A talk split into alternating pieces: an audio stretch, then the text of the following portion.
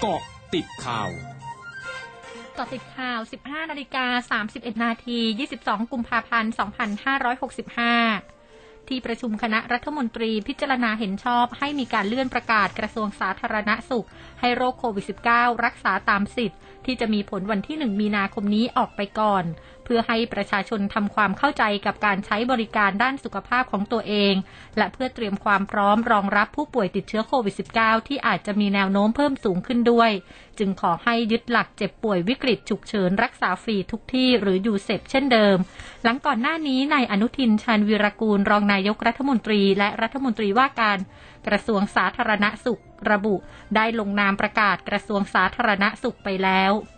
ด้านนายอนุทินเผยภายหลังการประชุมคณะรัฐมนตรีว่า ได้มีการขยายเวลาการใช้สิทธิ์ยูเซปออกไปก่อน เนื่องจากขณะนี้มีการแพร่ระบาดของโรคโควิด -19 ดังนั้นเพื่อป้องกันไม่ให้เกิดความสับสนตนเองจึงเสนอให้มีการเลื่อนการใช้สิทธิ์ดังกล่าวออกไปก่อนอย่างไม่มีกำหนด พร้อมขอให้ประชาชนมั่นใจในสิ่งที่กระทรวงสาธารณสุขได้เตรียมการต่างๆ เอาไว้ และปรับเปลี่ยนตามสถานการณ์ตามความเหมาะสม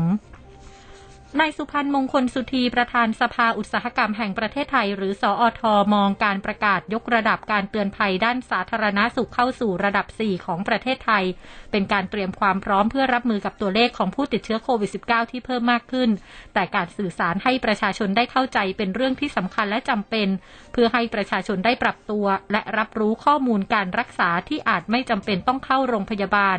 ราะความรุนแรงของโรคมีน้อย และไม่ควรมีการล็อกดาวน์เกิดขึ้นอีก เพราะจะส่งผลกระทบรุนแรงกับภาคเศรษฐกิจของประเทศ โดยเฉพาะด้านการท่องเที่ยว หากมีการเปิดประเทศจะทำให้ผลิตภัณฑ์มวลรวมในประเทศหรือ GDP ขยายตัวเพิ่มมากขึ้น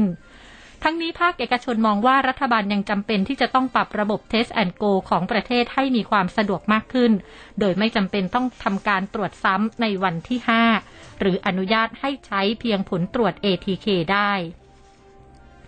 นายแพทย์ผู้ชงชัยชิน นายแพทย์สาธารณาสุขจังหวัดปทุมธานีเผย สถานการณ์โรคโควิด -19 ในพื้นที่ว่า ยังคงพบผู้ติดเชื้อเพิ่มขึ้นต่อเนื่อง เนื่องจากจังหวัดปทุมธานีเป็นจังหวัดปริมณฑลมีการเคลื่อนย้ายประชากรไปมากับกรุงเทพมหานครและจังหวัดใกล้เคียงจำนวนมาก แต่ยังไม่มีคลัสเตอร์ใหญ่ ๆ เป็นเพียงการติดเชื้อมาจากชุมชน หรือภายในครอบครัวที่ขยายวงเพิ่มมากขึ้น ซึ่งสาธารณสุขจังหวัดได้เข้าไปควบคุมโรคไว้ได้แล้ว พร้อมกับเร่งรณรงค์ฉีดวัคซีนให้มากขึ้น ซึ่งภาพรวมการฉีดวัคซีนขณะนี้ฉีดไปแล้วกว่าร้อยละ95 ส่วนการฉีดวัคซีนโควิด -19 สำหรับเด็ก 5-11 ปี ขณะนี้ฉีดไปแล้วหลายพันรายยังไม่พบอาการข้างเคียง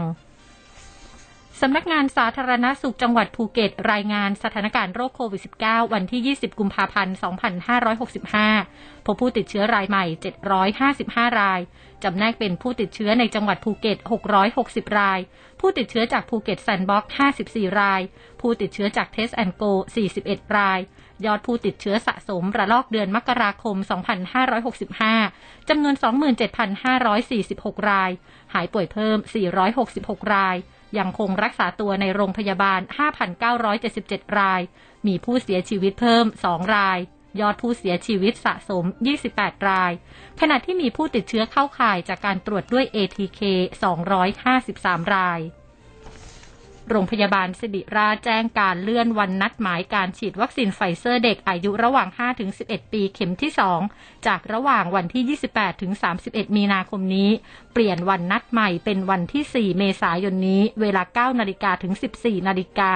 ณลานอเนกประสงค์คณะพยาบาลศาสตร์ ส่วนผู้ที่นัดหมายการฉีดวัคซีนไฟเซอร์เด็กอายุระหว่าง 5-11 ปีเข็มที่ 2 ในวันอื่นๆ ให้มาฉีดวัคซีนตามนัดหมายเดิม ช่วงหน้าคืบหน้าข่าวอาเซียนค่ะร้อยจุดห้าคืบหน้าอาเซียน